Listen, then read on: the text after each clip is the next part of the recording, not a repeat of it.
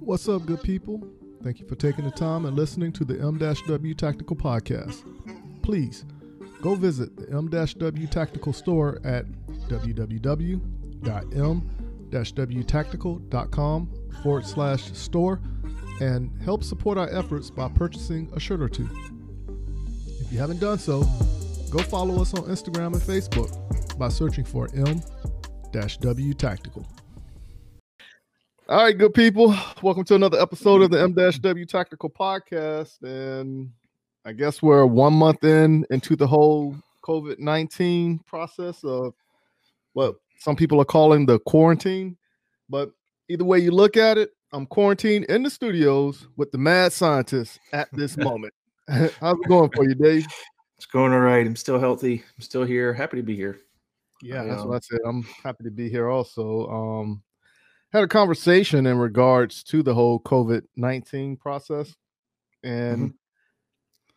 honestly, I I'm on the fence. It can go either way with me.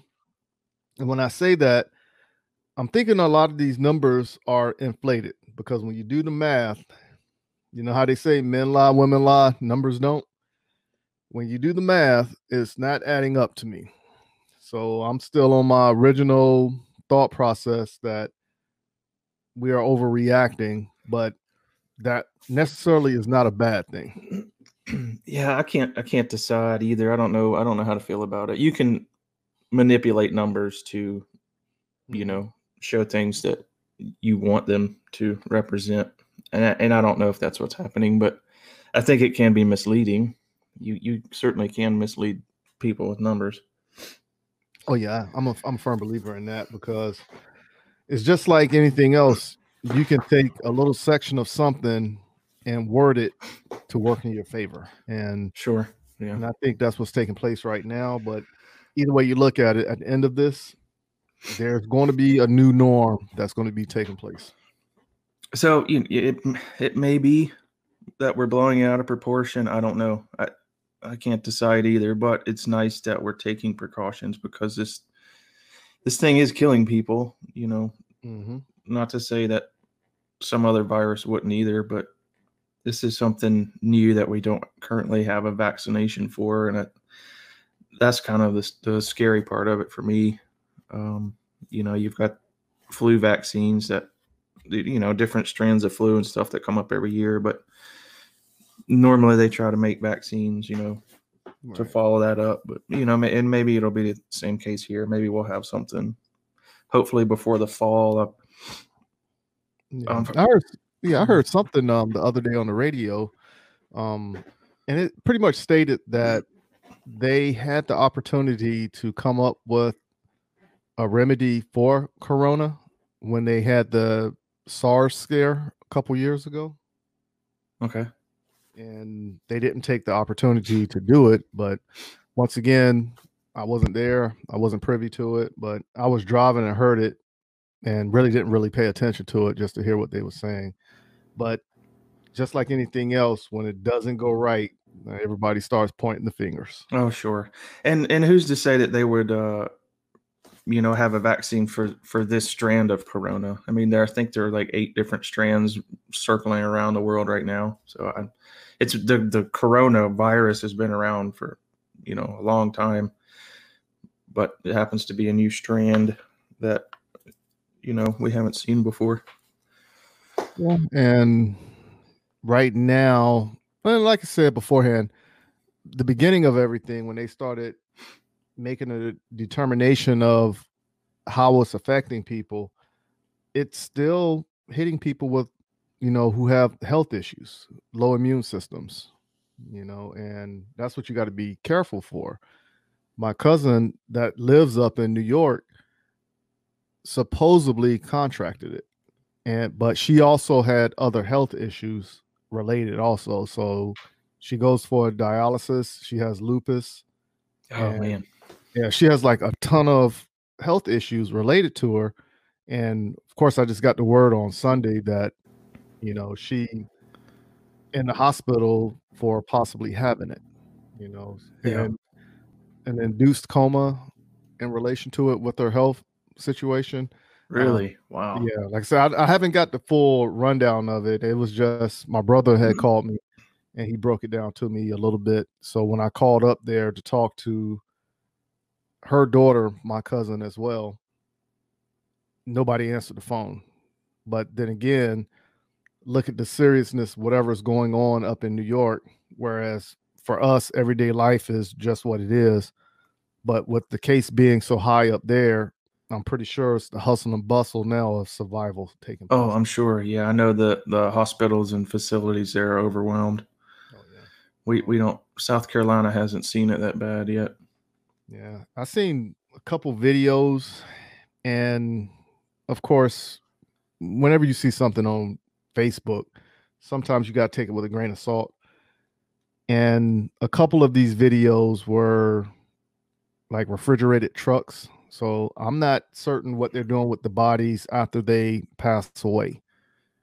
Yeah, I don't know. I- have a funeral service Right. or gathering to do stuff like that. So I don't know how true that is. So I don't really want to talk about that. And I haven't researched it. Yeah. So, like everything else, I really don't like to talk about nothing unless I'm asking a ton of questions about it. Sure. Yeah, I, I don't know if um I'm not sure what to do. This is something that none of none of us have ever seen before. Um it seems like a good option, I guess, kind of morbid sounding, but what do you do? It would help slow the body decomposition, so it, I don't know. It would, but what would it do for that strain of corona? Yeah, I don't know. You know, once you once you put them in that truck, you got to open it back up, and Yeah. that reinfect everything all over again? Jeez, I don't know. I'm sure it could. Um, now is this a case of do you burn the bodies that are Mm. positively uh, positive um, infected, or do you bury it? Which way do you go? Because certain places overseas already started doing like a cremation process. It seems like a good option. I don't know. Yeah, but you know, once again, once that religion realm is crossed, Well, yes, yeah. yeah. what if you didn't want to be cremated or you want to be buried, you know, or you didn't, or vice versa, put it like that. Yeah. Hmm. Yeah, it's, it's one of those things. Whereas, regardless of how you talk about it, everything is a touchy Sure, yeah. subject. You know, it's crazy. But since the COVID nineteen pandemic has taken place, it did bring in a lot of new gun purchases for did. a lot of first time gun buyers. and you know it unfortunately it came to this before people started taking their uh, self-defense seriously but i'm i'm glad to hear that you know different people are now Yeah, and earlier, what two weeks ago, conversation I had with someone who I'm gonna keep nameless, that this person was totally against anybody having firearms. So when matters take place in the country, school shootings, that shooting in Las Vegas, it Yeah. turned a lot of people to that direction of nobody needs guns. Then the argument came about, well, you don't need military grade firearms. And when you sit there, you start talking to people about certain things, it actually shows they really didn't do the research and they're just regurgitating what other people are saying. Yeah. yeah. my whole thing was when you go to the store and purchase a firearm, you're not buying a military grade firearm no you're buying a replica because the firearm I use in the military is nothing like I'll go buy at Palmetto State Armory or CSR shooters or wherever else you go buy firearms at. no unless you're spending like $30000 on that firearm you're not even getting close to a military grade firearm exactly. And the analogy that I used when I was talking to this person was I like to watch NASCAR, but when I see that Ford win that race, when I go buy that Ford Mustang, that Ford Mustang is nowhere in comparison to that NASCAR. it just it might look like it It looks like it. That's Yeah, all. That's it. That's it. That's the replica. yep. But um also when we was talking about that um comparison about new gun owners coming into, you know, purchasing firearms because of the pandemic and people are actually thinking what could come if this isn't rectified by the officials and government Mhm. was don't laugh at the people who were totally against guns because you also have bandwagons, you know, and if this was a Super Bowl, how many people, oh, I don't want this team to win. And after they win, oh, I always supported them. You know, Yeah. it doesn't Yeah. matter because the act already happened. But now that you understand and you got something to protect yourself, don't laugh, don't criticize, don't down talk. Let's educate and bring everybody onto the same sheet of music. you Oh, know, that's a that's a good message. I like that. Um, Yeah, I I think it's great. Anything that has bringing you know new gun owners. Um, And one thing I do every month, and I publicized this a long time ago when I first started doing it, and I kind of slowed down with doing it, and I shouldn't never have. But what I do is once a month, I give my handgun one class for free. You know, so anybody can come to it. I don't charge anything. It's just okay, we're doing handgun one. All right, this is what we're gonna start at. Bow, and we just go into the class.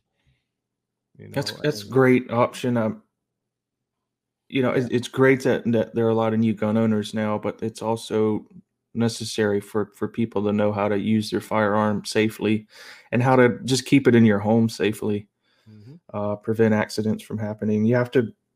I mean, it almost becomes a lifestyle when you're when you're a gun owner. You have to, you know, know what you're doing with that gun at all times and know where it is at all times. Make sure it's safe and it doesn't get in the wrong hands. Um, one seminar I went to, the person who was talking at the seminar pretty much stated every bullet that comes out that firearm in a self-defense scenario is a hundred thousand dollars each time. Oh yeah, it definitely could be. Yeah, so Um, that doesn't open your eyes right there. You're in the wrong, Yeah, the wrong field. you um, you know, if you had to use it in a self defense, you know, scenario, you you hopefully will survive that scenario because you're prepared. But after that, you know, then you then you have the legal actions that you have to deal with. Yeah. So, like I said, my, my whole thing is with new gun owners or anybody who's new to firearms, or if you're just getting re-engaged into it. You know, if you live in the Columbia, South Carolina area, please hit me up. If you don't live in the South Carolina area, hit me up anyway. We'll talk about, we'll work something out. But the most important thing is getting trained with that firearm. You know, how to use it, how to store it, do's, the don'ts, the four firearm safety rules. You know, it's a lot to bring in, but it's actually easier than what you think. But you have to understand the process before you actually move forward with it. Sure, it's So- great of you to offer that. It's, um, Oh, yeah.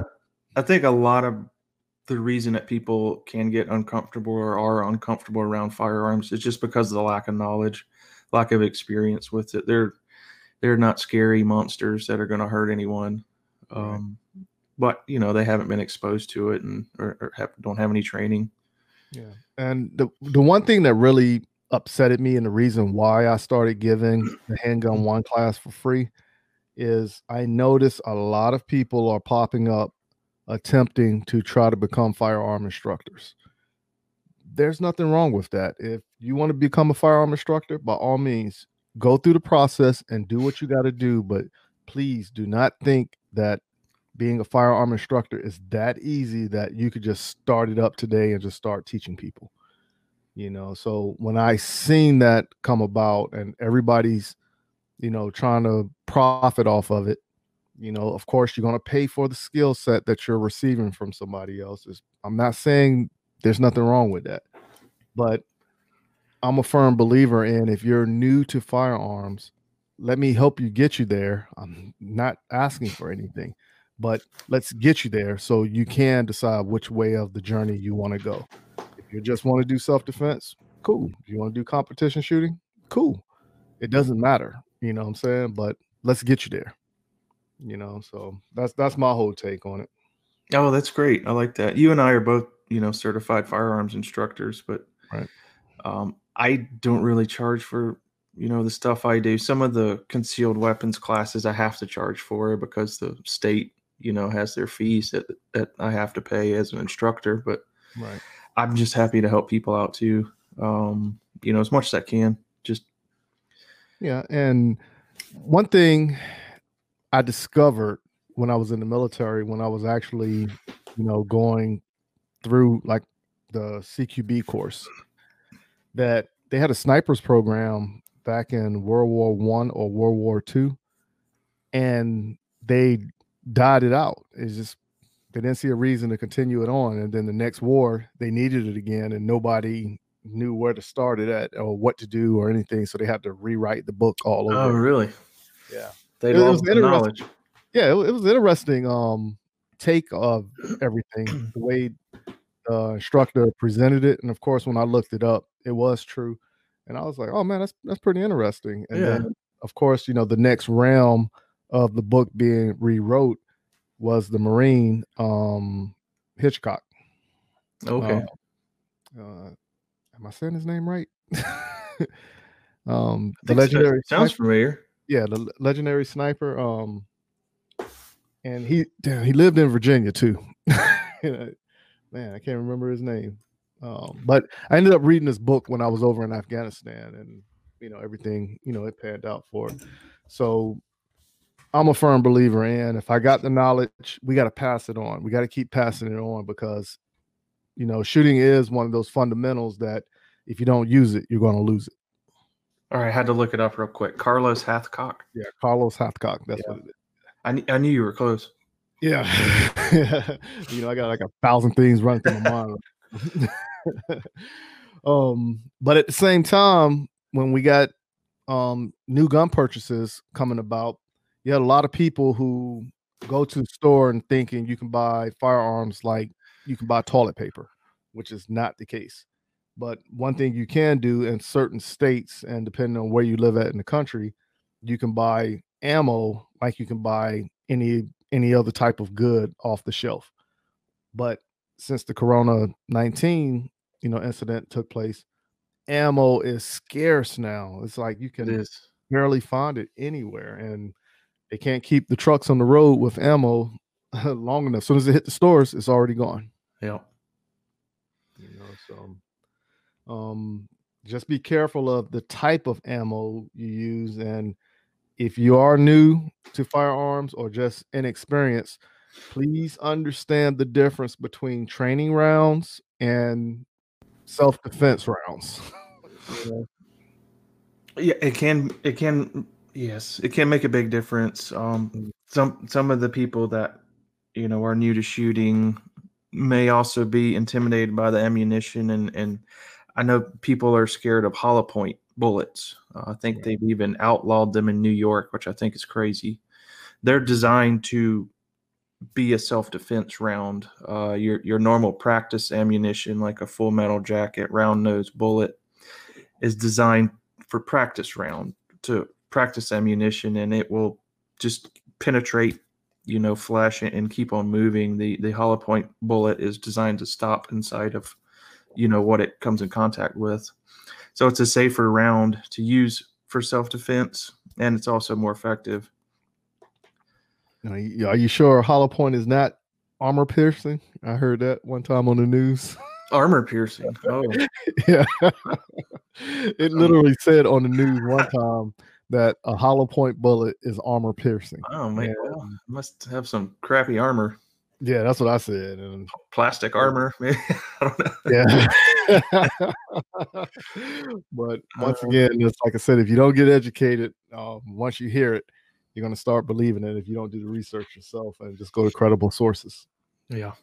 You know what I'm saying? So, um, if you happen to find some ammo and you know people or companies that are selling reliable ammo, please go to the M-W Tactical Facebook page and leave it in the comments um, under this post of the release of this podcast, so everybody can get informed some way or another who are in need of some form of ammo. And certain areas might get hit harder than others, but at the same time, understand your family and your property are going to be protected in this time of need. You know, um, also in relation to the training that we was talking about, I got into a debate with somebody on Instagram two days ago in regards to putting up free training videos. And it was pretty hilarious to me. How did that go? Um the guy came on and pretty much stated like who I was and why I'm I'm not doing this and other people are doing this.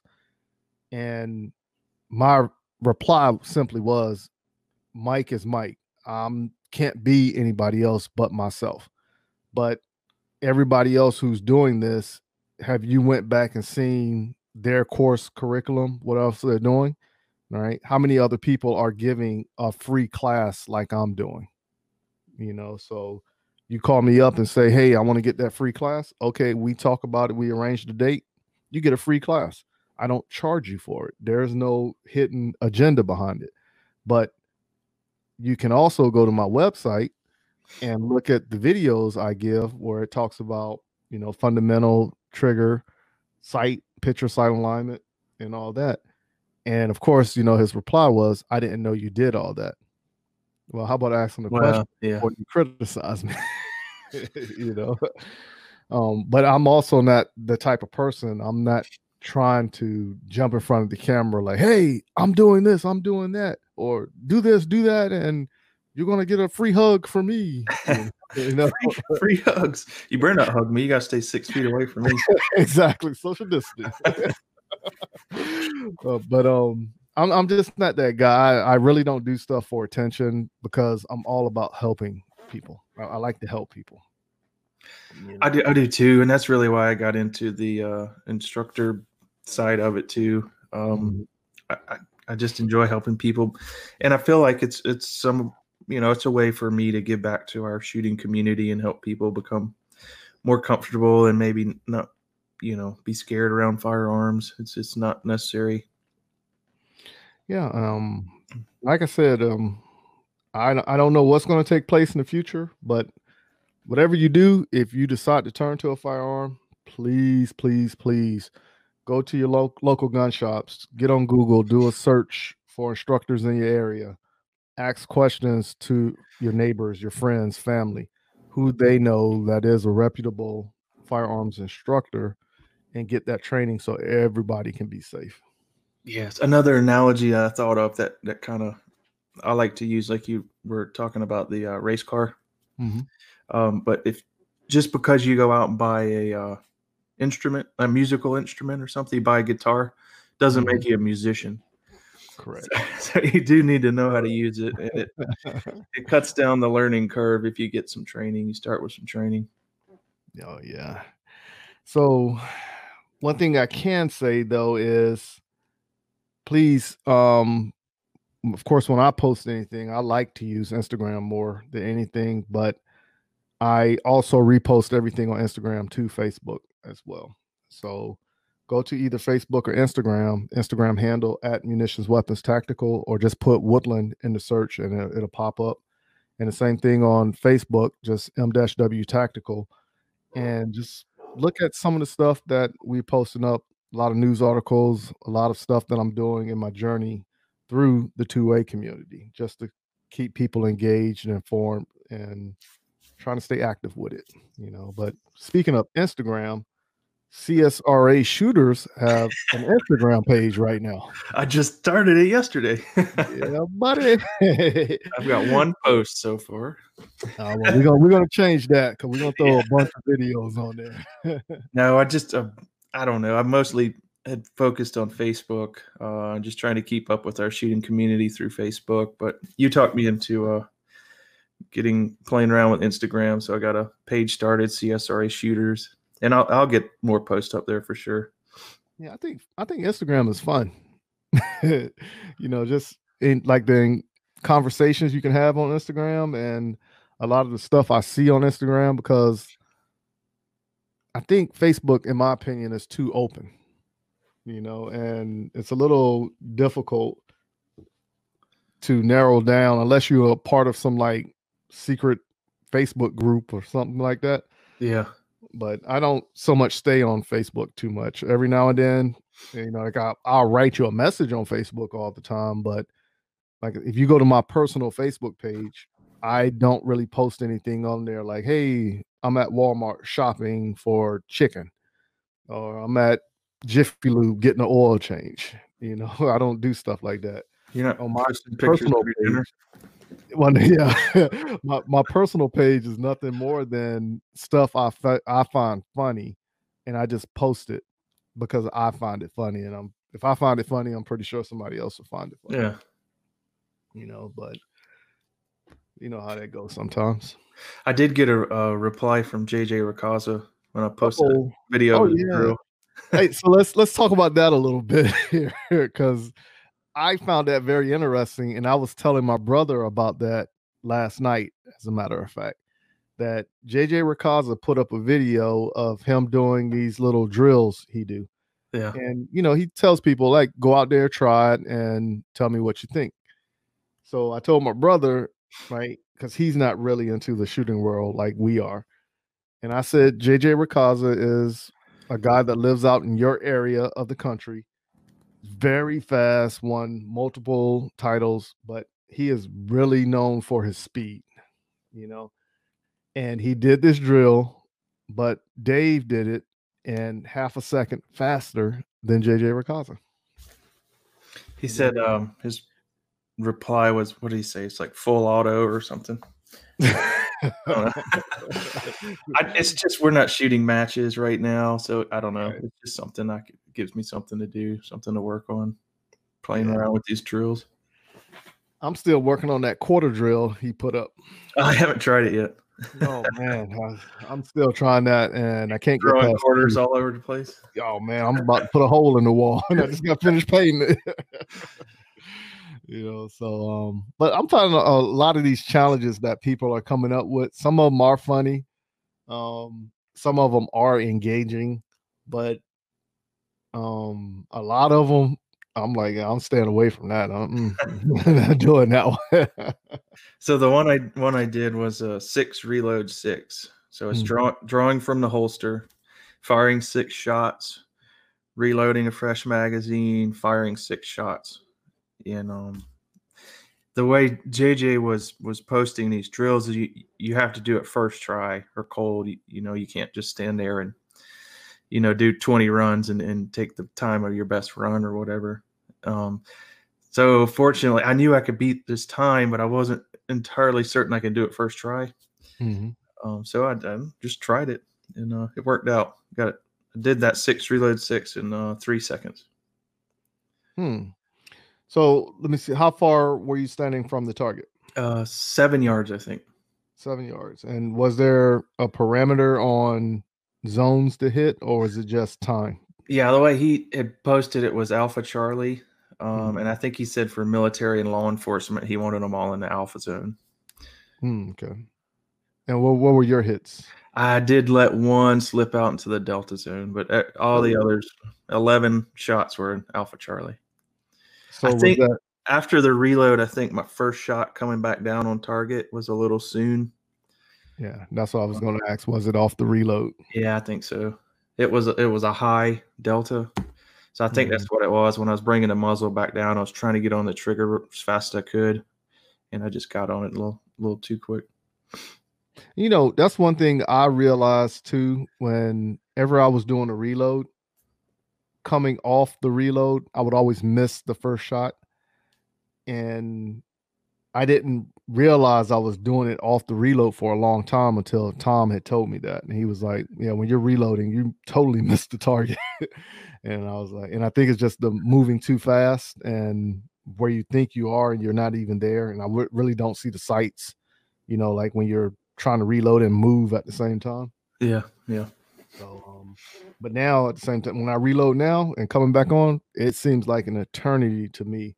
But if you watch a video, it actually like you can see me slowing down and then engaging it now.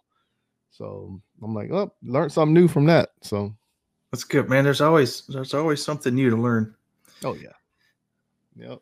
And That's what it is. I um when I first got into competitive shooting, I've been shooting handguns since I was 21. You know, when I was old enough to legally buy one. Mhm. Um, but I just you know within the last few years got into the competition shooting, and when I first started, I was amazed at how much there was that I didn't know, and and the more I learned, the more I learned that I didn't know. So I don't know if that makes sense, but there's Yeah, so much that you don't know that you don't know Yeah. and uh, it's still that way now, man. I'm still discovering new things that I don't know and stuff I need to work on. And I'm the same way. Whereas, like, I went out there and did some practice with Wally.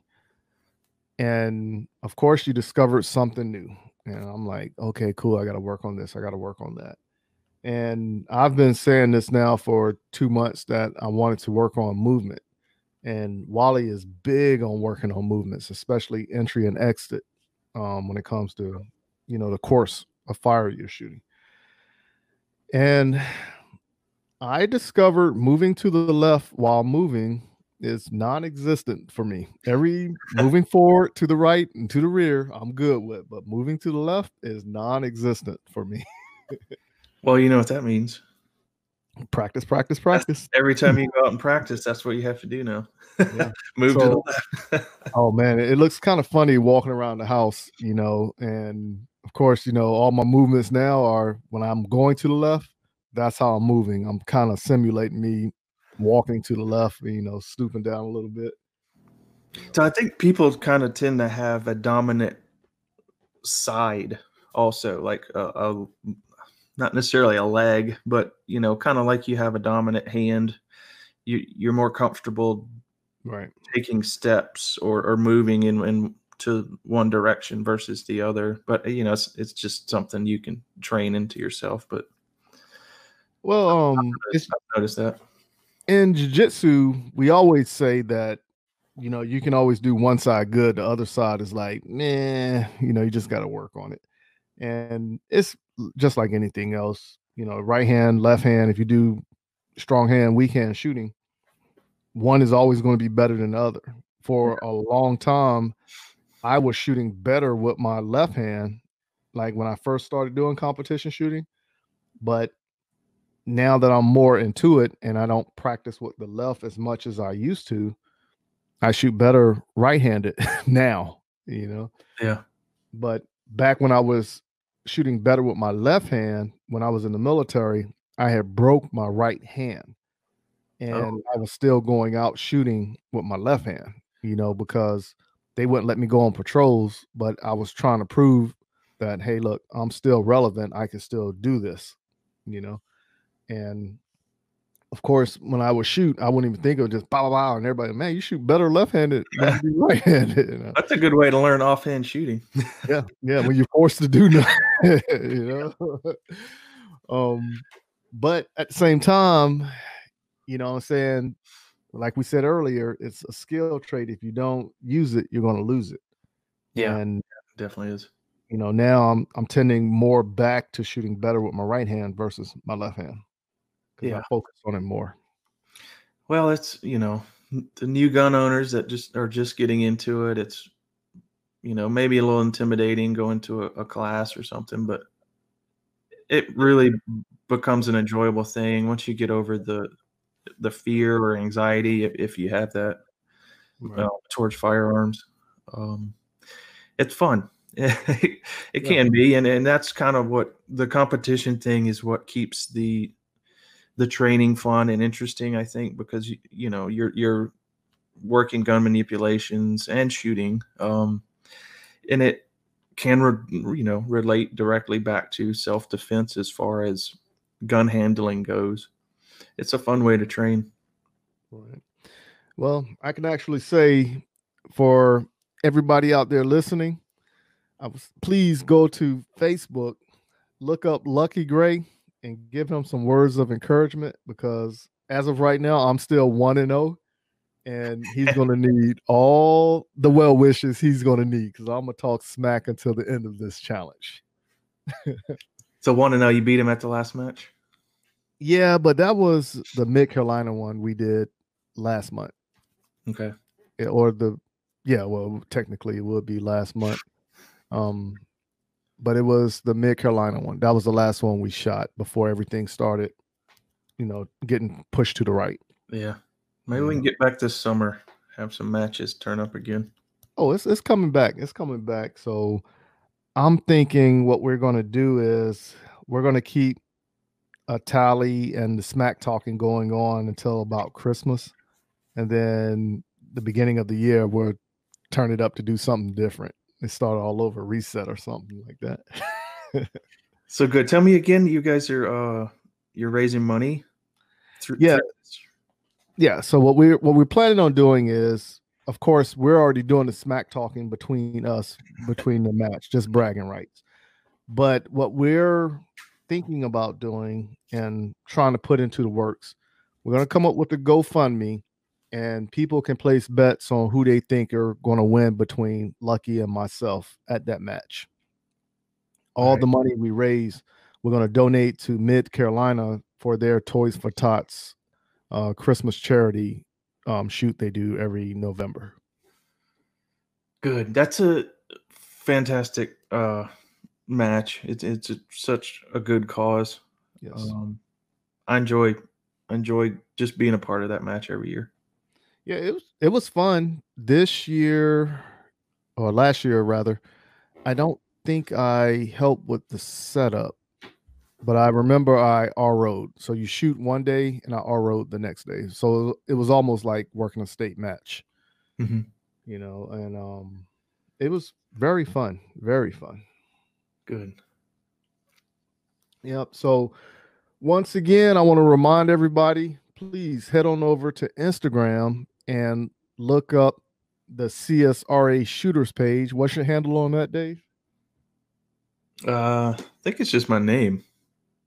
Yeah, CSRA shooters and my name, David Lyle. Okay, yeah. So hit hit that up and give them a follow, and we're gonna go ahead and try to get those numbers up to at least well, let's say what a thousand by the end of the year. that yeah, there's not much to follow right now, but I'll get some more posts up there for sure. Oh yeah, we're gonna we're gonna get some videos up there, throw it up there, get people to like it, and um throw some tips and challenges out there for people to to go out there and do some training videos on there. Is little well, yeah. not training videos, but little tips. So let's put it like that. Yeah, that sounds good. Oh yeah. So please go hit up um CSRA shooters on Instagram follow me on Instagram at Munitions Weapons Tactical, or just put in Woodland in the search and it'll pop up. Um, you got anything else going on you want to talk about before we take off? Uh no, that's it, guys. Just keep training. That's it right there. So keep dra- keep training, wash your hands, drink plenty of water, get out there and just do it. All right. So please stay tuned and here are some words from our sponsors. Hey, this is Brian Conley at Hunters HD Gold. If you've never tried Hunters HD Gold, then I challenge you to find me at a match next year. Go to the website under scheduled events, find out where I'm going to be. Come meet me in person and demo a pair for yourself. Find out why shooters across the United States are changing the Hunters HD Gold to get 43% more light to their eyes, better contrast, eyes that are not fatigued at the end of the day based on the, the colors that we use, and find out the real meaning of why they change so you don't have to. So check us out on our website, huntershdgold.com, and I look forward to seeing you at the range soon. Now we're going to go ahead and jump into a little bit of Word on the word on word on the word on the word on the word on the word on the Right now, we are dealing with the pandemic from the coronavirus and asking everyone to stay healthy and follow the guidelines that are in place for everyone's safety. Please find the time to go out and exercise and stay active within your homes, whether you are rediscovering a hobby you put on the back shelf or taking the time to do some spring cleaning. In this time of crisis, please do not panic For those of you who are new to firearms or just looking for some tips to stay vigilant, Visit the M-W Tactical YouTube page and see the various training aids we put in place. If there is a topic related to firearms you would like for us to discuss, please contact us either on Instagram, Facebook, or email, and we will make it happen. For Instagram, do a search for at Munitions Weapons Tactical. Facebook, search for M-W Tactical, or email us at info at m-wtactical.com. Battle at the Beach has been rescheduled to take place May 28th through the 30th. For more information, contact lowcountryuspsa.com. Steve Anderson will be teaching his two day class in Columbia, South Carolina on 9 through 10 April. If you or anyone you know are interested in taking this class, there are still four spots open. Email info at m-wtactical.com for more information. The Gun Cleaners. Our solvent is, I think, second to none. Our lube is second to none. Our lube's heavier than water, which is just a huge thing. People don't really put a lot of thought into that, just how huge that is to have on your gun, especially with concealed carry. The Gun Cleaners. Oh yeah, most definitely. You know, you're going to sweat a lot of the other lubes off. With ours, it'll stay there. The Gun Cleaners. and maintaining the quality of the process, the quality of the end result is another. And you guys are able to do both with the process that you have there. Order your supply of the lube and the solvent at www.theguncleaners.com.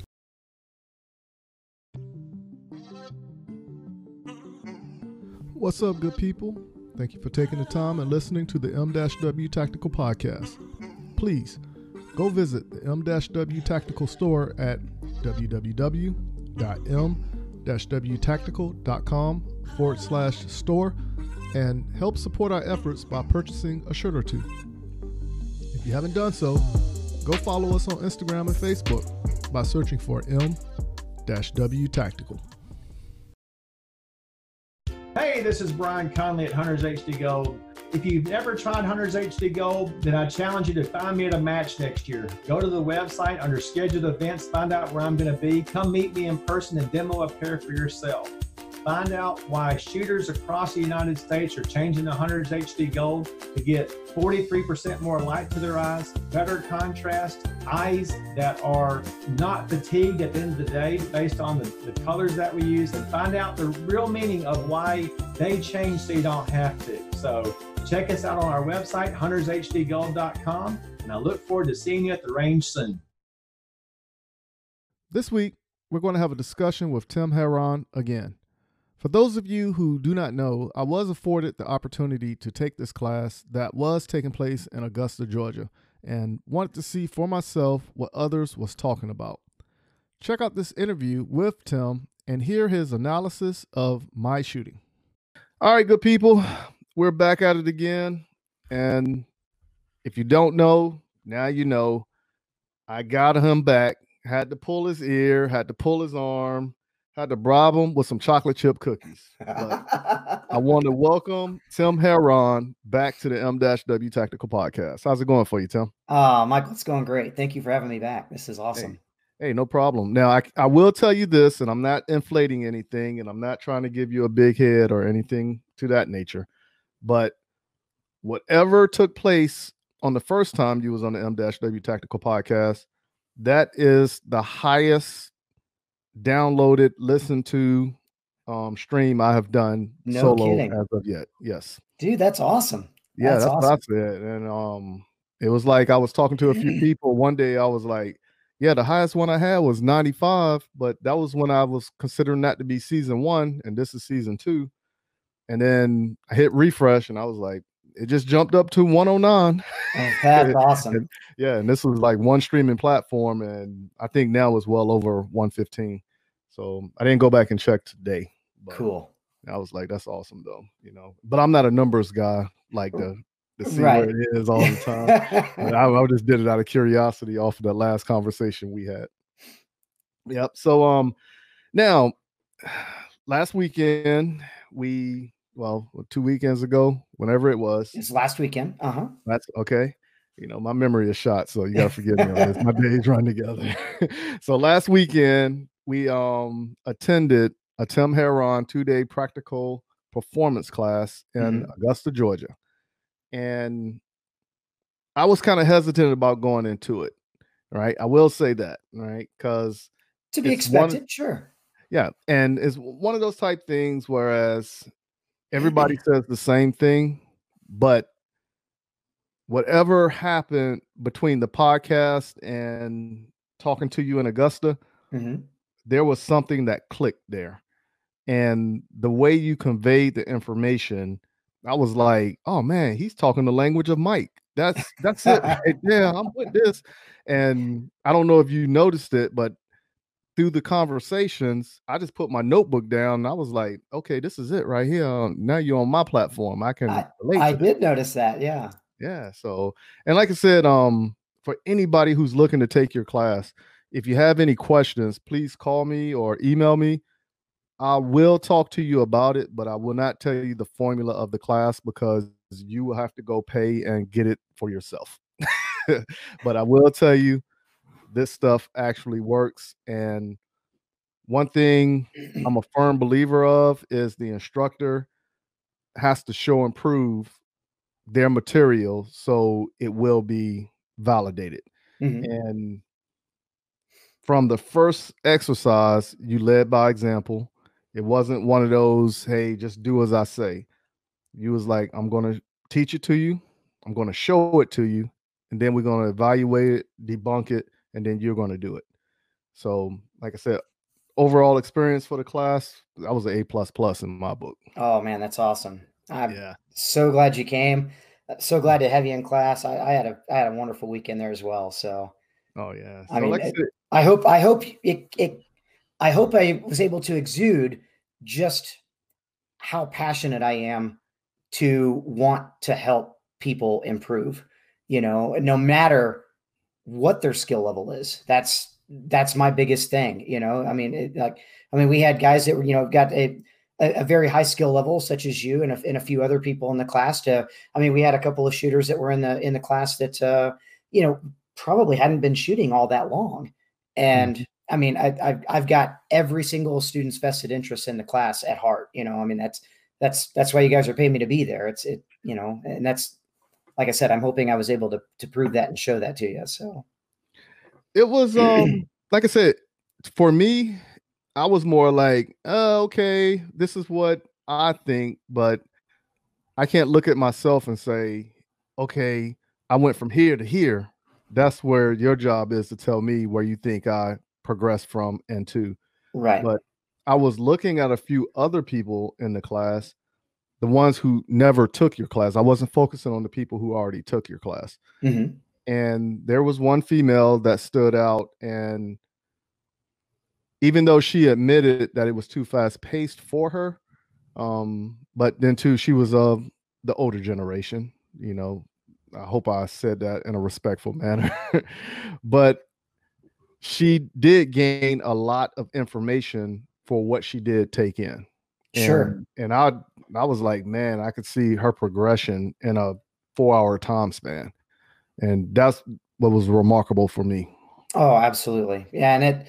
I mean, that that I kind of felt the same way. And you know, as much as I can try to tailor the information to every single student, you know, unfortunately, and I, I think it just that kind of happens sometimes, in especially in a class environment where there's such a vast amount of information that's being shared over a you know 16 to 18 hours together over a two day time frame that sometimes you know for for a lot of people it it kind of feels like you're drinking from a fire hose you know? And and I, it's it's a shame that i don't have more time you know what i mean? Like i right. I wish that i wish instead of it being a two day class that i could convey all that information over four days time you know? But for some people they might feel like ah man that's a little slow pace then and other people would still feel like you know that's just about right and other people still be like i'm still overwhelmed you know? So i, I think it I, I think i do a, probably a pretty good job of of ensuring that the information is conveyed you know well regardless of your you know uh, of your uh, skill level you know or, or level of expertise.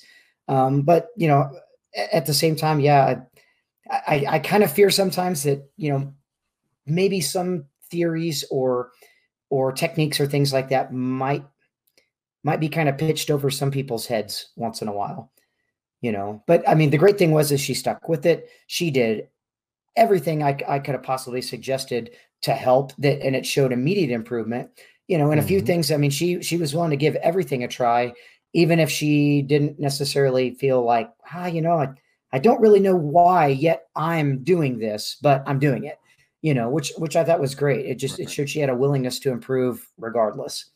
So now i can honestly say this and um my skill level. I'm at that point where i don't feel like it was too much information over the time period but i agree mm-hmm. with you whereas i wish we had more time to do more with it. Oh but absolutely at the same time you know you expressed it perfectly in the class and to paraphrase what you actually um, stated was um, you might be one who can handle it but let's look at somebody else who's not as hungry as you whereas you don't want to lose their attention or their focus in the class. Right. So right.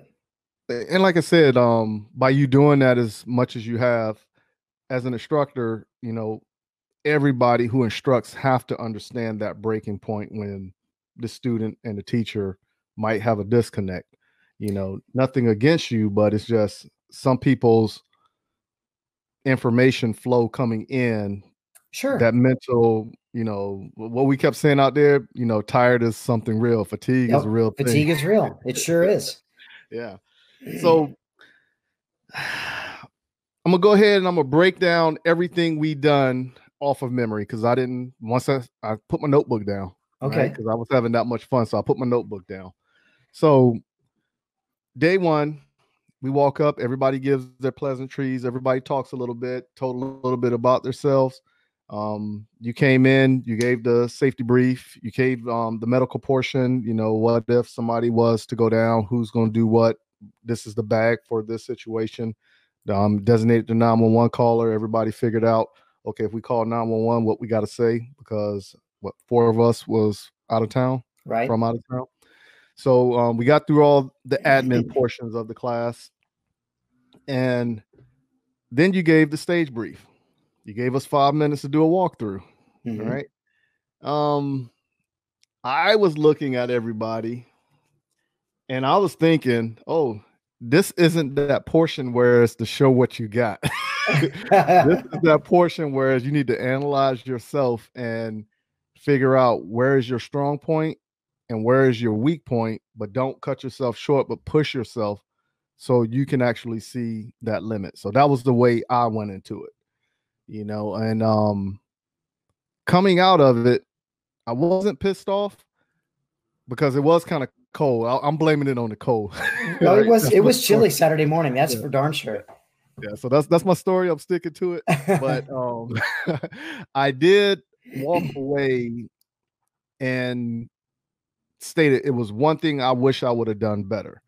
And possibly coming out that first corridor, doing the reload, going into the window, shooting, and mm-hmm. then do another reload going into that second corner. And the first day I did it, my time was 30 seconds, like 30.84, 30.9 something. It was mm-hmm. something, it was 30 seconds. I do know that.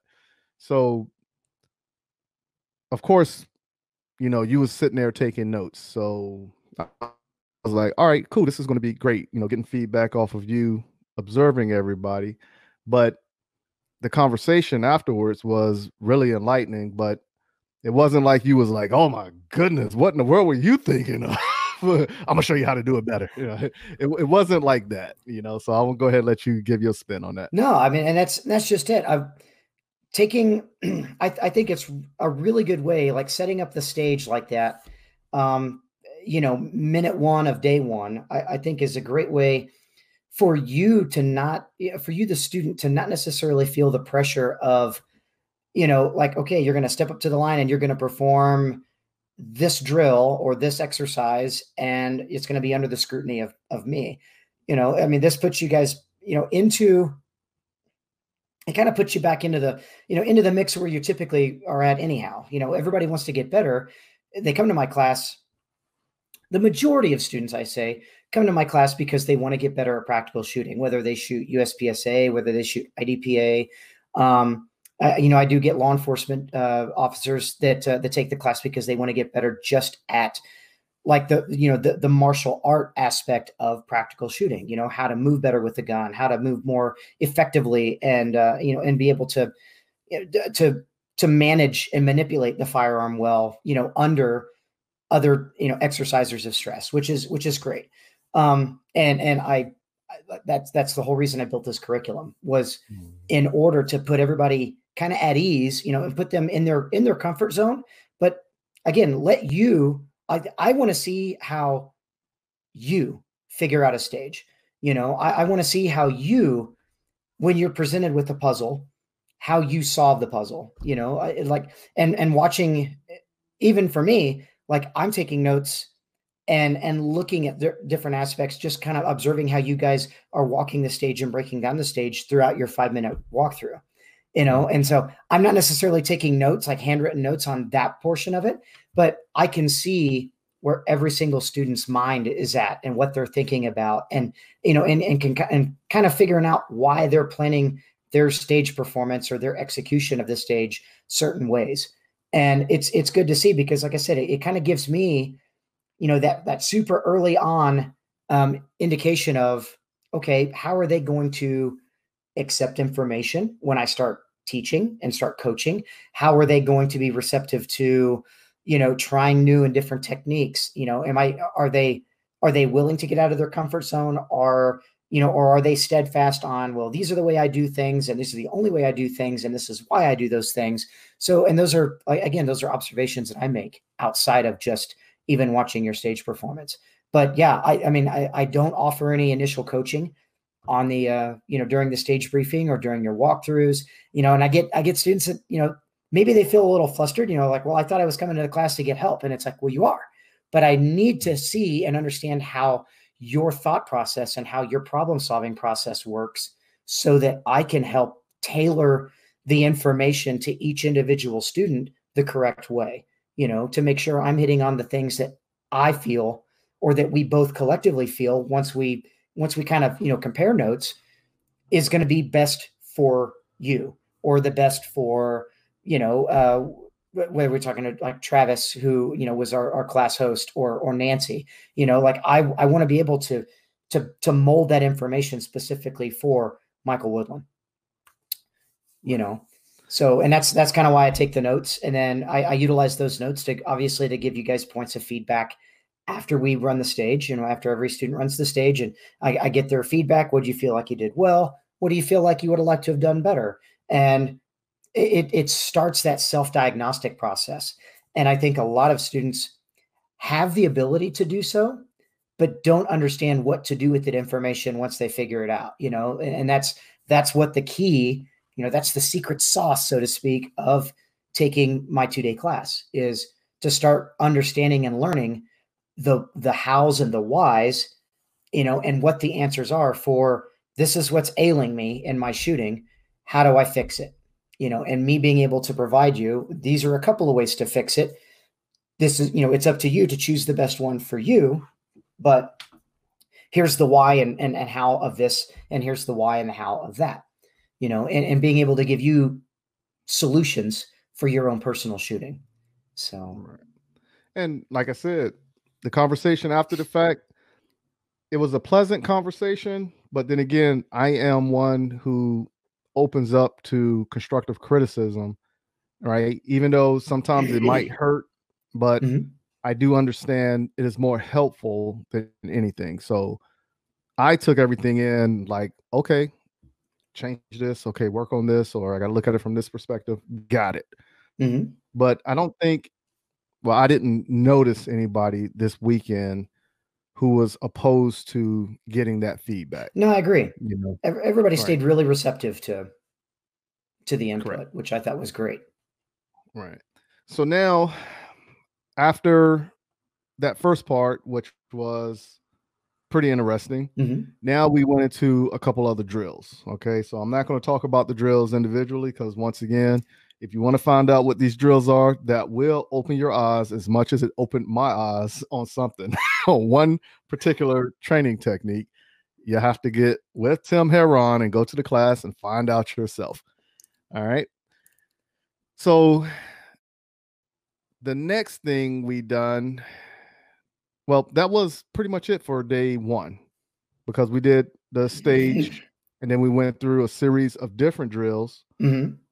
We ate lunch and then we came back and went We built- over s- some more drills. Right. We built some more. We built some more exercises and drills that that Right. are kind of stepping stones. Right. Each each thing is is is kind of is a building block to the next thing. So it's not like, hey, we're going to work on this, and then okay, now we're going to ignore that, and now we're going to work on this. It's okay, mm-hmm. we're going to work on this, and now let's add this to another dynamic of shooting. Okay. And then when we're done with that, now we're going to take these two things and we're going to ball them up together and mold them. And we're going to add those to a third dynamic of shooting. And so I, I, I think you were pretty, you know, like you were interested, of, course, in that same aspect that like you had even made mention after the class on Sunday that you liked the way everything kind of stair stepped, you know, or, or was a building block to the next thing. And, you know, and, it- again, it's, it's one of those things we got to start with the, the fundamentals and get everybody a fundamental platform, you know, a, a,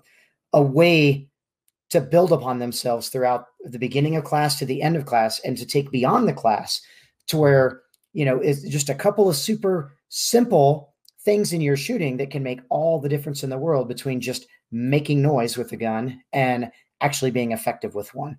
So, that's That's very true. And outside of that, by the time we got to like the second exercise after lunch, mhm.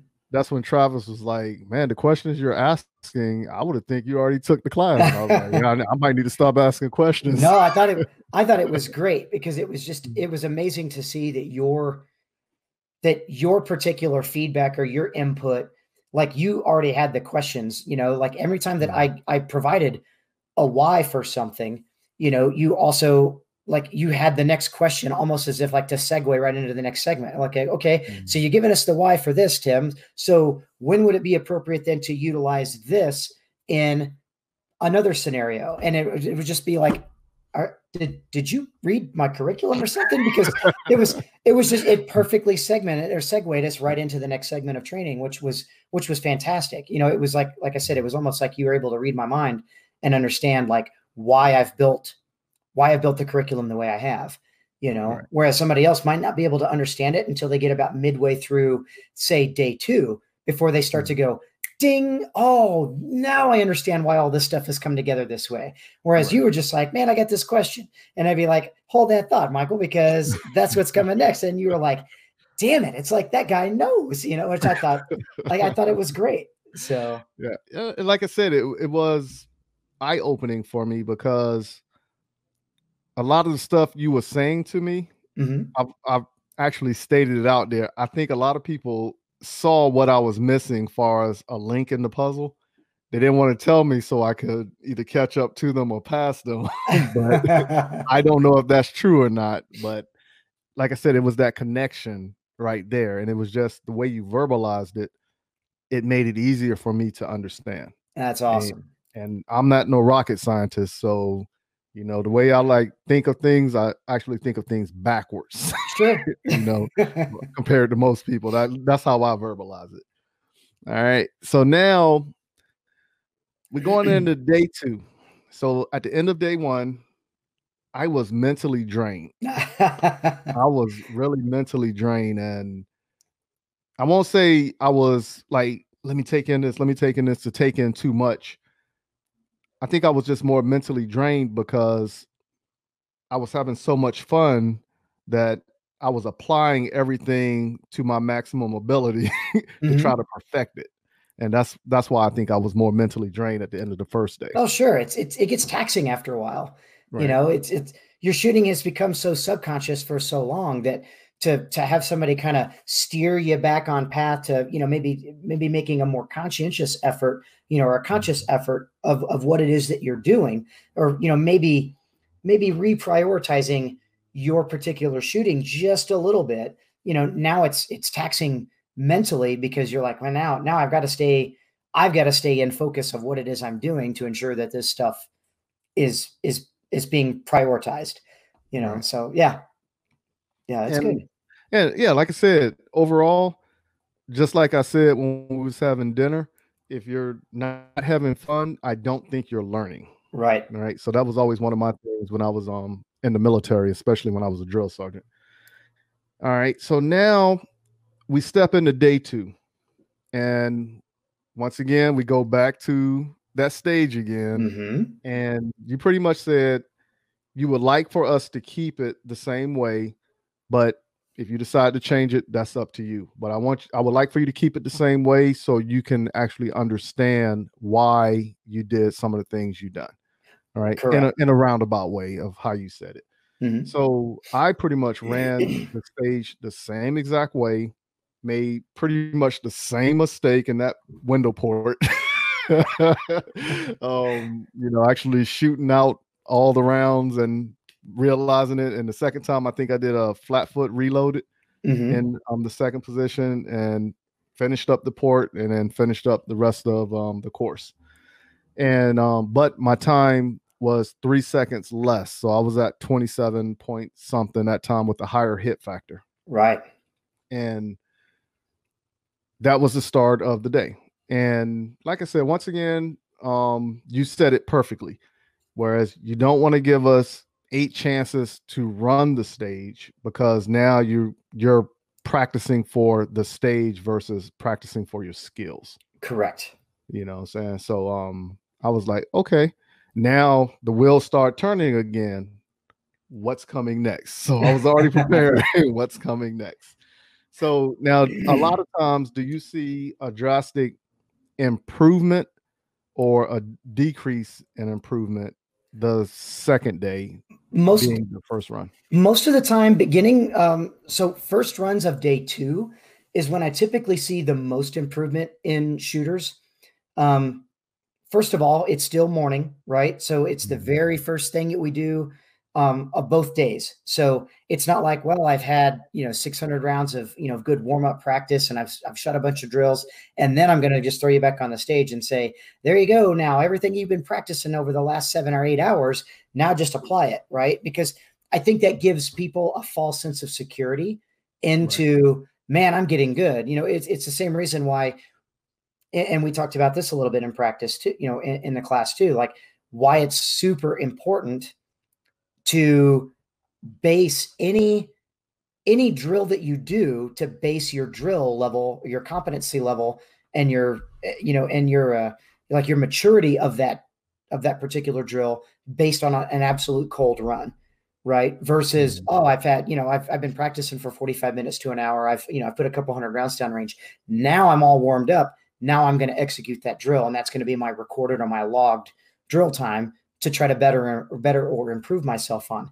And i think you're doing yourself a very a, big misservice by doing that um or a disservice by doing that. I, I think it's more important like i want to know how i compare to my best cold from a week ago or from yesterday or from the day before to what I can do cold now after I've had a couple of practice sessions or after you know what I mean? It- so Right. I think it's a it's a much more true um a true reflection of increasing y- o- o- of being able to see increases or record increases in your training. So and that's kind of why we started this stage again on day two.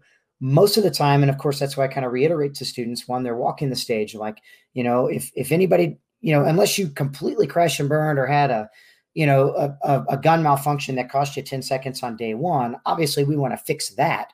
But i'd like you to maintain the same stage plan and execute it roughly the same way but only working on the things that we truly worked on yesterday. Like i want those to be at your main priority list. You know how's your grip? How are you managing the sights? You know how are we doing on transitions? Are you working about you know are you are you really focused on moving the gun efficiently target to target you know and if you if you see those increases or you see those things improve on the stage i mean it i generally see more improvement on that first run of day two than i do even on like say the last run of day two.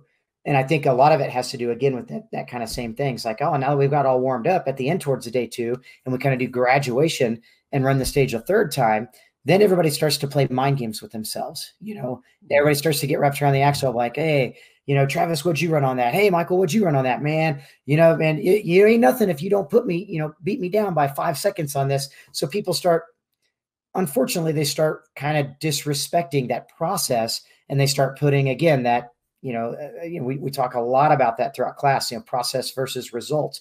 And they start stacking that result in front of the process.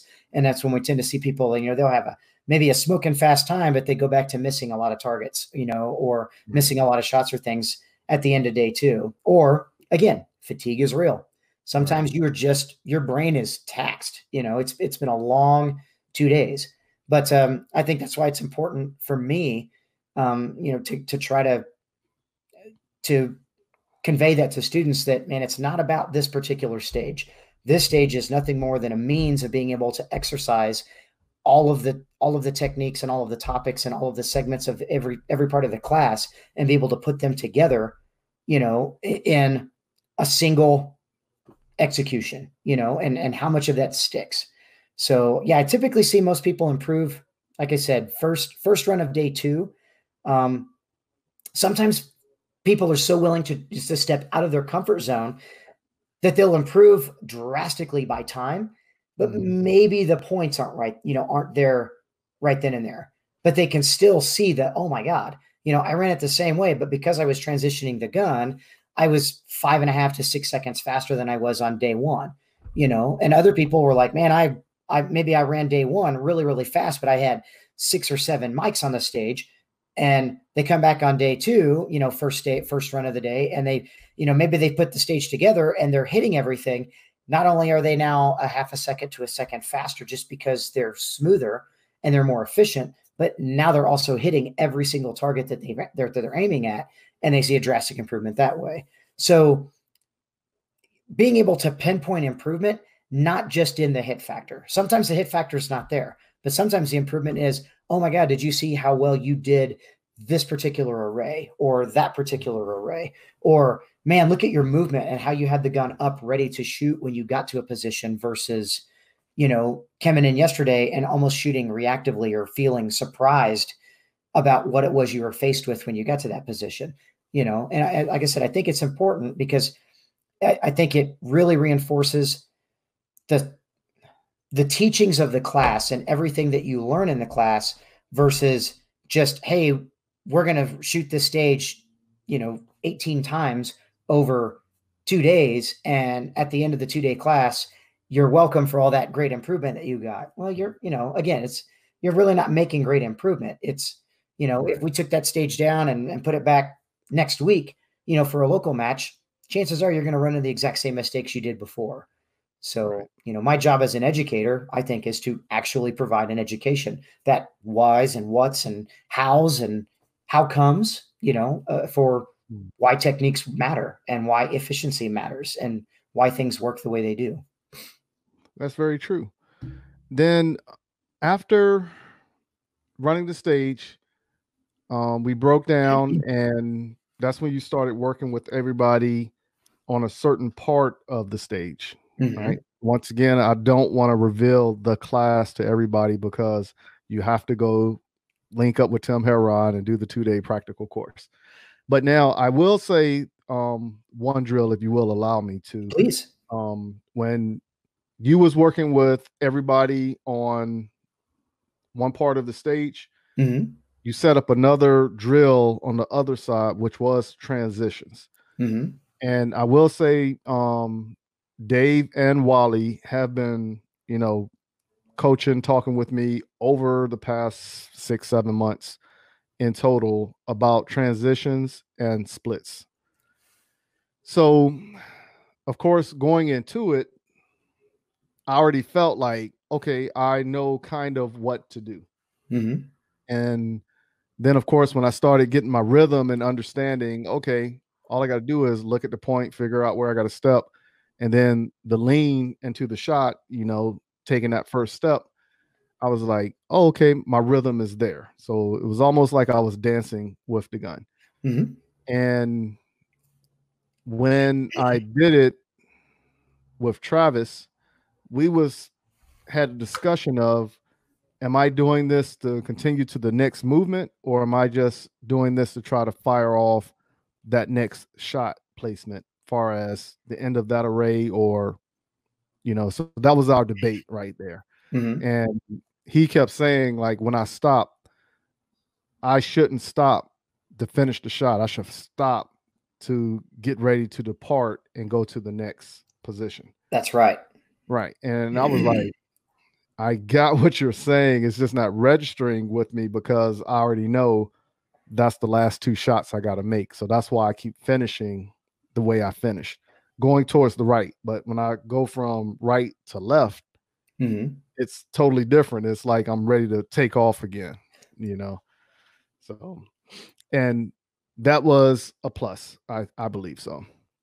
Good. Then we went back to lunch, day two, went back to lunch. Um, we had our lunch.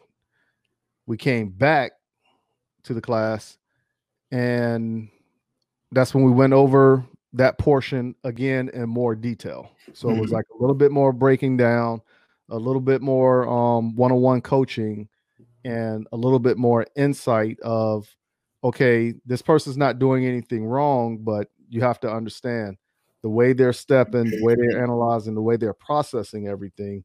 This Mhm. is what you got to look at, and this is what could help you. So I felt like that portion of it was, hey, help everybody you can who see who you see that are stepping wrong, and you know, push it forward. Right. That's kind of what I got out of that that portion of it. And after that, then we went back to the stage again. And this was the part that I was really looking forward to, but I didn't know we was going to do it. Because this is when I asked you, like, um, all right, so how would you actually run the still in the drop turn? And that's when you say, hey, we're gonna deal with that after lunch. So I was like, hey, there we go. So for those of you who follow me on um, Instagram at Munitions Weapons Tactical or on Facebook, just M-W Tactical, you will see the video of me and Tim running that drill. And that drill that I ran, that was the tougher of the two that we done. So by that being the tougher of the two, on the left hand side, my left hand side, as you're looking at the camera, there was a bottom target, a partial, and then another target on top. Mhm. But I missed the top two because I was rushing it, trying to hurry up and get to the drop turn. And um, I ended up getting two alphas on the drop turn, but missing the two before the drop turn. And the way you analyzed that and broke that down, it was perfect because the conception of time and what's going on and what you got to do makes it seem like your window is minimum when you have well you know in the sport two seconds is a, an eternity it's a Right. lifetime for us it sure is. know? and that two second gap you know it was like oh my goodness wow okay now that is really eye opening so i want to get your perspective on that one No, I thought that was great. Um, yeah, and so you know, we I designed the stage kind of strategically so that there is a a like a mover or activator sequence. Sometimes, you know, depending on the club that that uh, that I happen to be traveling to to to to, to host the class, you know, sometimes they have a, a drop turner or a max trap or a you know some sort of an activated target that presents itself but then it disappears from you you know? So you get you get a presentation on that target for you know maybe a second or two or or what is perceived to only be a second or a second and a half or so and then it's gone you know? And so i again it's it's working that into the stage i get to see how confident a particular student or shooter is in their ability to compress the amount of things that they do in a given amount of time you know? Do they get really unnerved um, when uh, when presented with something like that. You know, like again, how do they solve? Kind of like how do they solve the puzzle within the puzzle? You know, so to speak. And we and we do. You know, we talk. I bet we cover. We probably cover over an hour just on you know activator arrays and sequences and why timing those things is important and why you know understanding the concept of time on those and then being able to to understand you know, all these numbers i throw out at everybody throughout the entire two days you know we talk about splits and transitions and draw times and you know and movement times and what all those numbers mean and and being able to give you guys a breakdown you know or and a thorough understanding of you know when i don't have the gun up ready to fire when I get to a position. What does that cost me in time without having to necessarily always see the timer to see it, you know? And Mm-hmm. and make, being able to build everybody's confidence in this is what I can do in a given amount of time. And the great thing was was I mean, I asked everybody there, you know, like, okay, so we've been talking about transitions and splits pretty well all weekend now, you know, like everybody's heard all these numbers I've been giving them. What do these things mean? You know, if I've given you two and a half seconds of time, what can you do in two and a half seconds? And I mean, everybody, um, in, including the, the the young lady that was maybe maybe felt like things were kind of over her head a little bit. Everybody was able to, to immediately clue into like, oh, that's why all that stuff was important. Well, yeah, I can do this, this, this, and this in a second and a half to you know to a second and three quarters of time you know and it's just like being able to see their eyes open and like oh my gosh so why am i waiting to activate you know a, a, a moving target you know or a disappearing target dead last and then just burning an extra two seconds or two and a half seconds or what whatever the time may be on just waiting what can i have done to to build efficiency within just that one portion of the stage so you know we break that stage down into just an eight round or nine round drill um, and get to drill just that. And, and it's really neat to see from a from a teaching standpoint to see everybody's confidence, like I mean, skyrocket. You know, to where I mean, they're like, I you you couldn't have told me yesterday morning, you know, day one that I would be doing it this way. You know, not 24 hours later. And I, I mean that to me, that's like that's the proof that's in the pudding. You know, like this stuff works, and it's it's great. You know. Right. So now I have to back up a little bit because I left something out that I really wanted to talk about or just clue in about. Okay. And it goes back into more of you as an instructor. And I don't think a lot of instructors would actually do this. So me and Travis, we was going back and forth in the class, right? So Travis is running a revolver. I'm running a 2011. Mm-hmm. So distinctively, I think I already got the advantage of him, but for whatever reason, Jerry Miculek is his superhero. So he's running a gun like Jerry Miculek. So he's fast with it. So he's over there saying, Okay, I did this drill in 1.93. You got to beat 1.93. And I was like, Okay, I can do that. All right. So then we started going back and forth and we're trying to narrow the number down.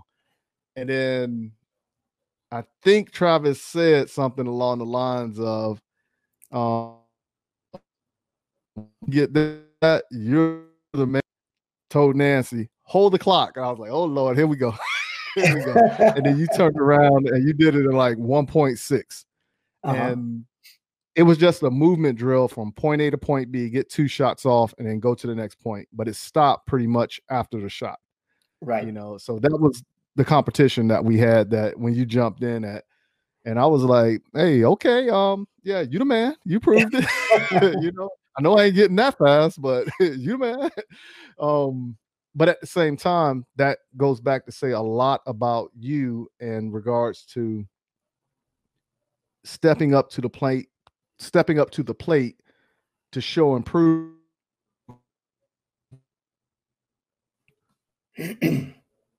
that as you titles or you know anything along that regard. Right, right, and it, it wasn't it, it wasn't done. I mean, and I I think everybody saw that you know that it wasn't done like in a hey let me show off kind of thing. It, it was done to just you know like man you guys are you. I love seeing the envelope being pushed between the two of you, and it- and and again it's Mm. that's what makes this so much fun. Not even just in a class setting, but that's what makes competition so much fun. You know, Right. but it was at the same time it was like what I didn't want to have happen was it's like okay so Michael lays down a a 1.82 to Travis's 1.93 or whatever. And it's like, haha, we're done. And you know, like I wanted you to Right. see, like, oh man, we can continue to push this harder and harder. And Mhm. you know, just when you think like, okay, man, I'm I'm as there as there can be, like man there maybe there's maybe there's another step you know maybe there's just a little bit more we can round the edges off on that to see just even just a little bit more improvement you know and, and that was the great thing was it was just like me being able to kind of light the fire in you guys to like oh okay so that ain't just it you know we're gonna Right. we're gonna push on this even harder and I, I thought it was mm-hmm. great so but it, it's it's fun to have fun with the students as well you know and like and Oh yeah. and I'm I'm hoping, you know, like I said, that I, it, nothing that I demonstrated throughout the entire two days comes off as a like a, a look at me or you know watch me do things. It's you know I, mm-hmm. I want to show you guys what what wrong looks like. I want to show you guys what right looks like, and then I want to show you guys what right looks like when effectively done as efficiently as I can demonstrate it to you. You know, and, and to so I mean, it's great as a teacher. It holds me accountable. You know, I mean, if, Yeah. if I can't practice what I preach, then I'm going to lose my audience. You Right. know, So now I can honestly say, um, off of what you just stated, I didn't take it as you're showing off or hey, look at what I can do compared to what you. I, I did not take it as that good. because there was one point in the classroom and you stated it. You said everybody here can do the same thing I can do, probably faster or just under me. So I was like, okay, I'm gonna push it now you Mhm. know so during that course of that one drill that we was doing um from the first step where travis got the 193 my first run was no did he have 197 yeah it was 197 he had and my first run was 193 then i went back and i did it again and then i got 187 and then you said try it again but really push yourself and then when I pushed myself, I ended up getting 177 with one mic though. And then you said, okay, that's your limit. So now you know what it feels like. Think about it and just see the sights. Right. And then when I did it again, and then I went back to 187, 187, 183, whichever one it was, it was 180 something. Mhm. And I was like, okay, that's eye dropping right there. you know, so I knew what I had to do, how I had to push myself, but at the same time, I was still in control, Yeah. you know. So that was like the lesson I got out of that one overall. Good. Right.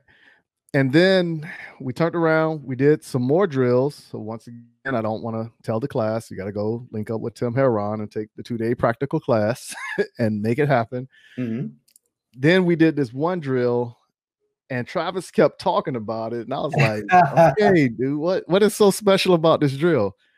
Then it hit me. All right, this drill, this is a drill. You said that there's a patch you had made up for this drill. And if you actually did it, yeah, so Mhm. if you did it within your standard, you get the patch. Correct. And so far, nobody has yet to get the patch. Nobody's yet to get the patch. So I've I've had a couple really really close. They either can hit the they can either hit the the the transition standard, right? The timing standard and they just don't quite have all nine alphas or I've had many many shooters get all alphas and they're just missing the they're just missing the timing of the drill just ever so slightly and it's it's it's literally it's a matter of just a just one student. It's it's a matter of time. Somebody's going to nail it, and a lot of people are going to nail it.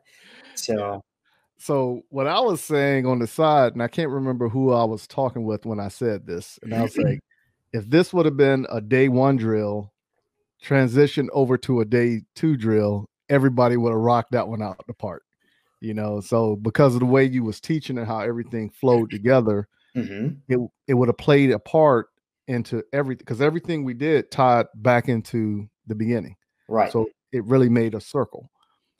And like I said, when I did it, I felt like I was getting it, but that barrel kept jumping out trying to trip me visually, you know. But I was like, okay, that's that's pretty challenging. I like that. I like that. And Steven, he almost had it mhm, and he ended up getting to Charlie. And I was like, man, he would have been it. That would have been it, you know. So once again, it doesn't depend on, or doesn't matter on your level. right, It's just some portions of it some people are going to pick up faster than others depending on the drill and what you work on more of than anything. Precisely. Yeah. So after the barrel drill, we go back and um, we do some more talking. We answer some more questions. We had a round table discussion, Mhm. and then we rounded up the day by doing the stage one more time for the third and final time. All right. So now I- I'm looking at it as oh, this is a free fall. You can change anything you want to change, just run it the best you can.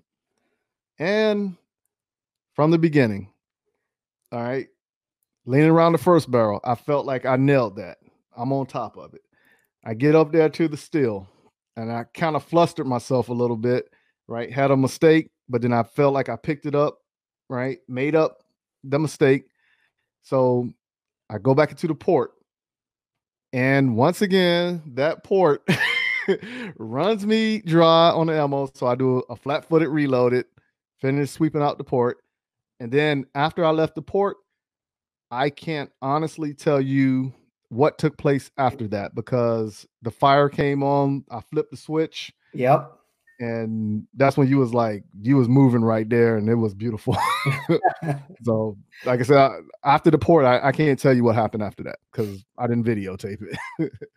Yep. You shot you shot definitely more like I could tell beginning of the stage you shot with more with your more conscious mind. You know, like you were, and I'm going to step right here and I'm going to move over to here and I'm going to do this right this way and I'm going to move back here. I'm going to round the corner. Like you were you were really thinking about everything. And then it's like kind of once the once the small mistake kind of happened and you kind of got back kind of put the wheels back on, so to speak, you know, and, and you Mhm. kind of got back on track. Then it was almost like you just executed the rest of the stage just subconsciously, which Right. was as you should, you know, and and it worked out beautifully uh, towards the end. You know, Right. the, the other the second half of the stage was I, I so I was like, man, you were moving, you know, like Mhm. you, I could tell you weren't analyzing every individual thing that you were doing like you were in the first half of the stage. So, and it's and again, it's just it it kind of be one of those things to kind of key in or reiterate to yourself that like, yeah, I need to get out of my own my own mind's way. You know, Right. like I, I Mhm. need to have a, a definitive stage plan. I need to be able to execute that stage plan. I be I need to be able to visualize that stage plan. But when the moment I make ready and I step up to the line and I've made, I've made ready and the guns in the holster, I need to clear my mind and just allow the subconscious to happen. You know, the, the, again, the, the conscious thought is what are the two fundamentals? You know, I want to grip the gun and I want to manage the sights. I want to hit every target, you know, and that should be the only thing that you think about. Everything else was pre-programmed when you did your stage plan, right? It, it just becomes subconscious. You just, you let go, let go, move out of your own way and execute. So, and I, I it was great to see you get a much larger glimpse of that instead of it just being like, well, I don't know really how I did well over here on this or why I did so well on that, but I overthought other little aspects of it. It was like once you got the flow, you just like I said, then it became just subconscious and you executed. And it was it was great to see. Yeah, and, and like I said, um, when Travis was talking to me about it, he was like, "Yeah, when you got here, you did this, you did that," and I was like, "Travis, when I left that port, I honestly I couldn't tell you what. I don't remember. I don't remember." and he was like, "Oh, okay, well, you hit that point, then I got it." and then he walked off, and we kind of laughed about it. you know, so and that was the conclusion of the class, and everybody had their portion. Now my time went up one second from the second time. So I ended up getting 28 seconds the third time. Mm-hmm. I had more Charlies and the hit factor went down uh, not much. It wasn't much. Yeah.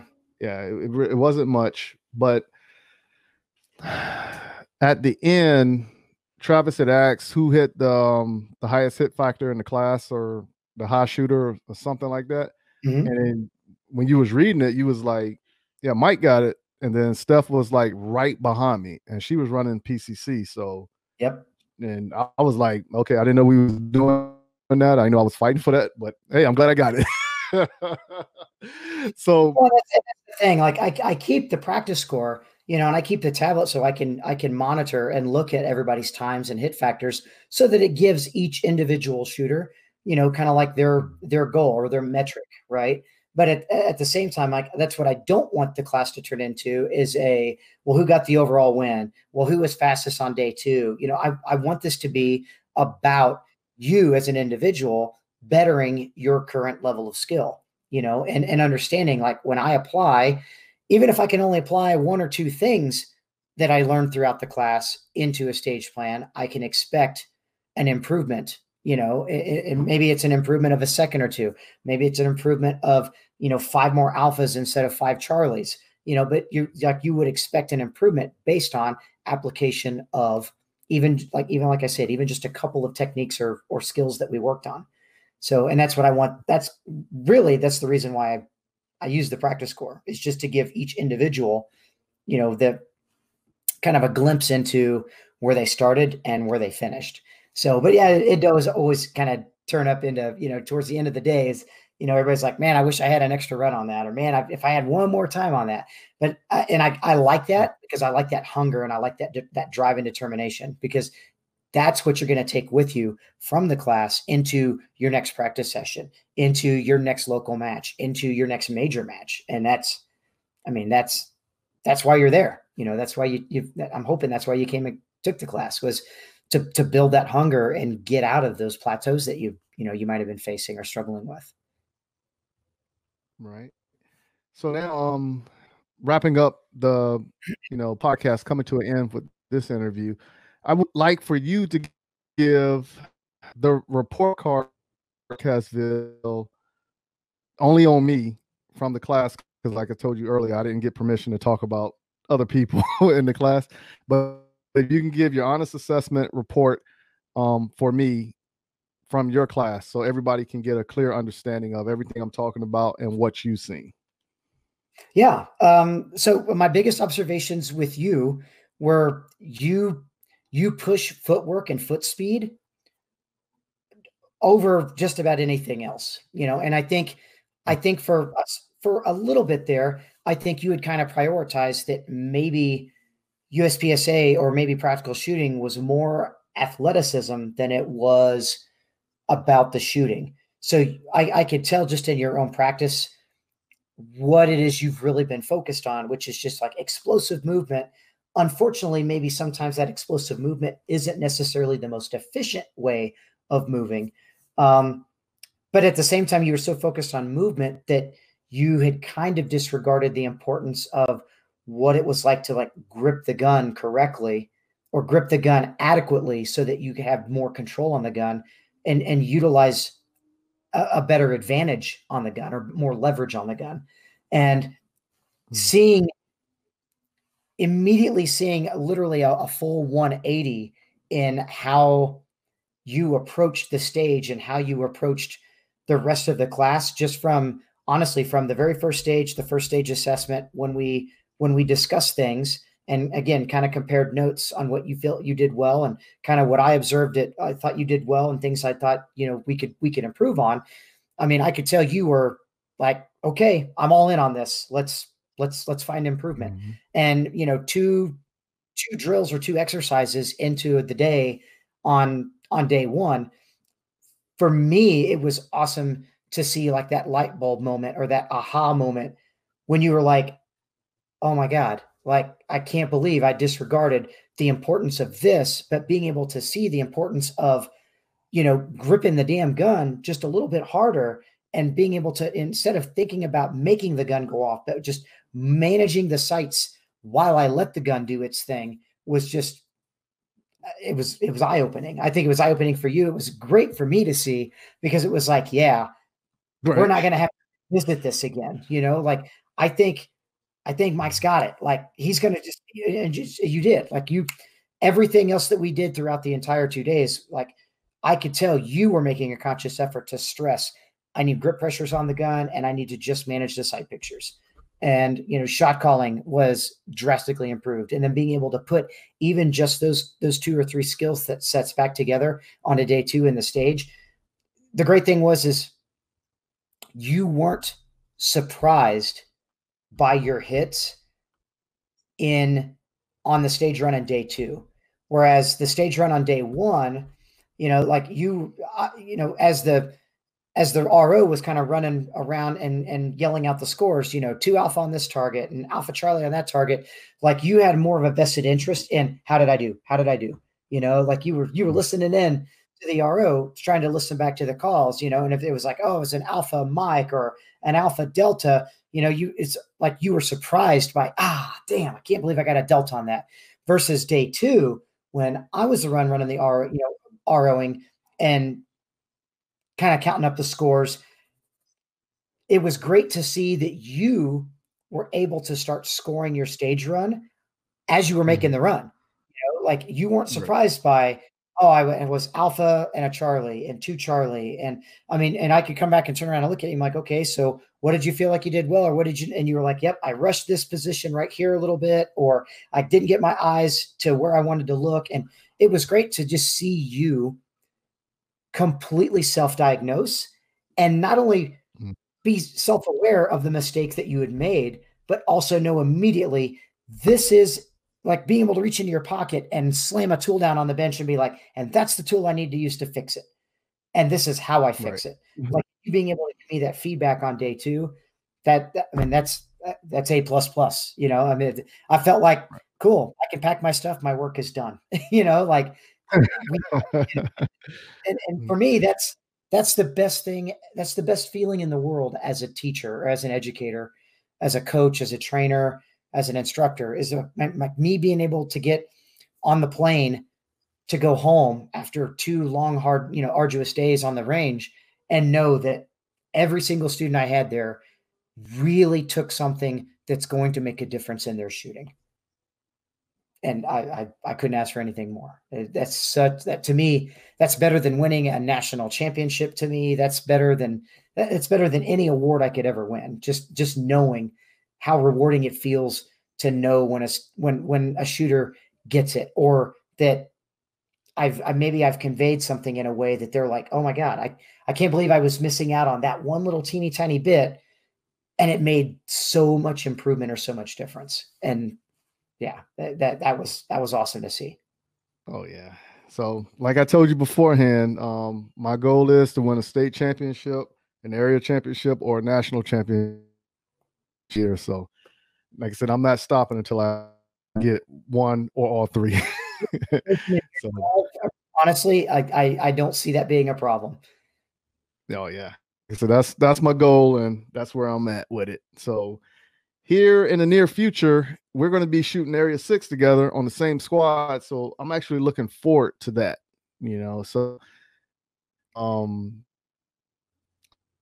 uh, I I go if it's up to me, I will forget to videotape myself half the time. So whoever I'm with, they're the ones. Hey, where's the camera? Oh yeah, my bad, I forgot. you know, so it might be one of those moments because I'll be so thinking so much about what I want to do and how I want to do it. So um, yeah, and the thing, outside and, of Area Six. No, go for it. Go for it. And an area match, yeah. I mean, it's it's great to get video, you know, uh, to get video of yourself and things like that. But man, I I can't tell you how many big major matches I've gone and shot with where, you know, like uh, it's it's the taking video is kind of the last thing on my mind. You know, it just mm-hmm. you know, somebody doesn't remind me, hey, give me your phone or give me your GoPro or something and let me videotape you, I'll I'll completely forget because my first you know, my, my first priority is I want to make sure that I'm doing my job, you know, as a competitor first to to compete at at the best level I possibly can. So yeah, I mean, I'll I'll, I'll try to work with you on that as much as possible too. But I think it'll be, I think it'll be fun for, for you to kind of get to to see me more uh, more at ease and, and maybe not so much in just a, a teacher or instructor role, but as, as mm. just a as a fellow competitor role too. So I'm looking forward to it. It's gonna be a, that's gonna be a fun match.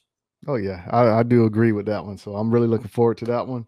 But how can the people out in Podcastville get in touch with you, sign up for a class, follow you on social media, call you, um, whatever the case may be? Yeah. Um, so I've got uh, a couple different Facebook pages. I've got my personal page, uh, which is just Tim Herron, um, and then I've got uh, my my kind of my, my, professional page, Tim Herron Shooting.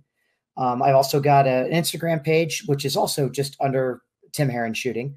Um, and I also have a YouTube channel um, where I do share um, things. I do like exhibition shooting, kind of go fast, you know, uh, go fast speed shooting stuff. I do share some uh, some instructional videos and things on there as well. I mean, I've got quite a bit of content on my YouTube channel as well. That's also under Tim Herron Shooting. Um, and then as far as my website, it's timherronshooting.com. Um, or you can email me at tim at timherronshooting.com. Um, but the website itself, it's got uh, it's got a list. There's a schedule in there, of my calendar of all of my classes through 2020. Um, and then, of course, you can reach out to me, just like I said, at tim at timherronshooting.com. Reach out to me if there's a class in the area, you know, in your area that you're interested in. Um, send me a, you know, shoot me a quick email. I, I answer generally within 12 hours um, of being able to uh, and get you the information of the, who the class host is, who the range host is, and uh, get you the information to get you registered and get you signed up for a class. Um, there's also a list of all the class offerings that I that I do offer too. So not only my two day practical performance class, but I also offer a uh, like a one day um, match clinic, which is kind of a special thing um, that we can do. We can generally set that up with like a local match kind of in your area. Or if you want to come to New Mexico or come near maybe where I'm going to be shooting a match and jumping on a squad, and we can do like a, a, a one day um, match clinic where we'll shoot a match together and I'll give you in, in instruction and feedback on your match performance, as well as then be able to, uh, you know, spend a couple, two or three hours outside of the match working on things to, to make you a better shooter and, you know, for, for future matches.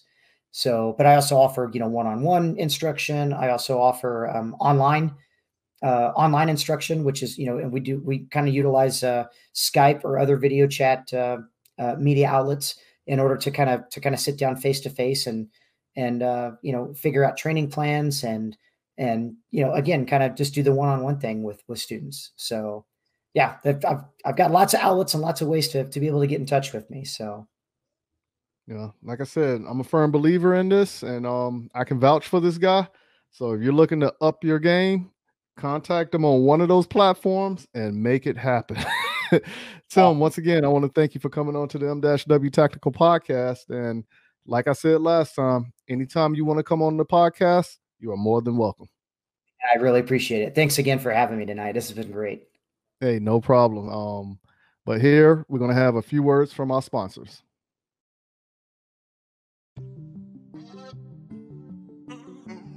What's up, good people? Thank you for taking the time and listening to the M-W Tactical Podcast please go visit the M-W Tactical store at www.m-wtactical.com forward slash store and help support our efforts by purchasing a shirt or two. If you haven't done so, go follow us on Instagram and Facebook by searching for M-W Tactical. Hey, this is Brian Conley at Hunters HD Gold. If you've never tried Hunters HD Gold, then I challenge you to find me at a match next year. Go to the website under scheduled events, find out where I'm going to be. Come meet me in person and demo a pair for yourself. Find out why shooters across the United States are changing to Hunters HD Gold to get 43% more light to their eyes, better contrast, eyes that are not fatigued at the end of the day based on the, the colors that we use, and find out the real meaning of why they change so you don't have to. So check us out on our website, huntershdgold.com, and I look forward to seeing you at the range soon. The Gun Cleaners. Our solvent is, I think, second to none. Our lube is second to none. Our lube's heavier than water, which is just a huge thing. People don't really put a lot of thought into that, just how huge that is to have on your gun, especially with concealed carry. The Gun Cleaners. Oh, yeah, most definitely. You know, you're going to sweat a lot of the other lubes off. With ours, it'll stay there. The Gun Cleaners. And maintaining the quality of the process, the quality of the end result is another, and you guys are able to do both with the process that you have there. Order your supply of the lube and the solvent at www.theguncleaners.com. Thank you for taking the time to hang out with us on the M-W Tactical Podcast. Remember, a new podcast comes out every Tuesday. If you cannot wait for Tuesday, go and listen to past episodes to catch up on what you missed make sure you visit www.m-wtactical.com and see what all is offered on the site where you can't even purchase M-W Tactical apparel. But Please go to our Facebook and Instagram page and follow us on our journey in the sport of competition shooting and the realm of the 2A community. Until next week, keep shooting, keep practicing, and have fun.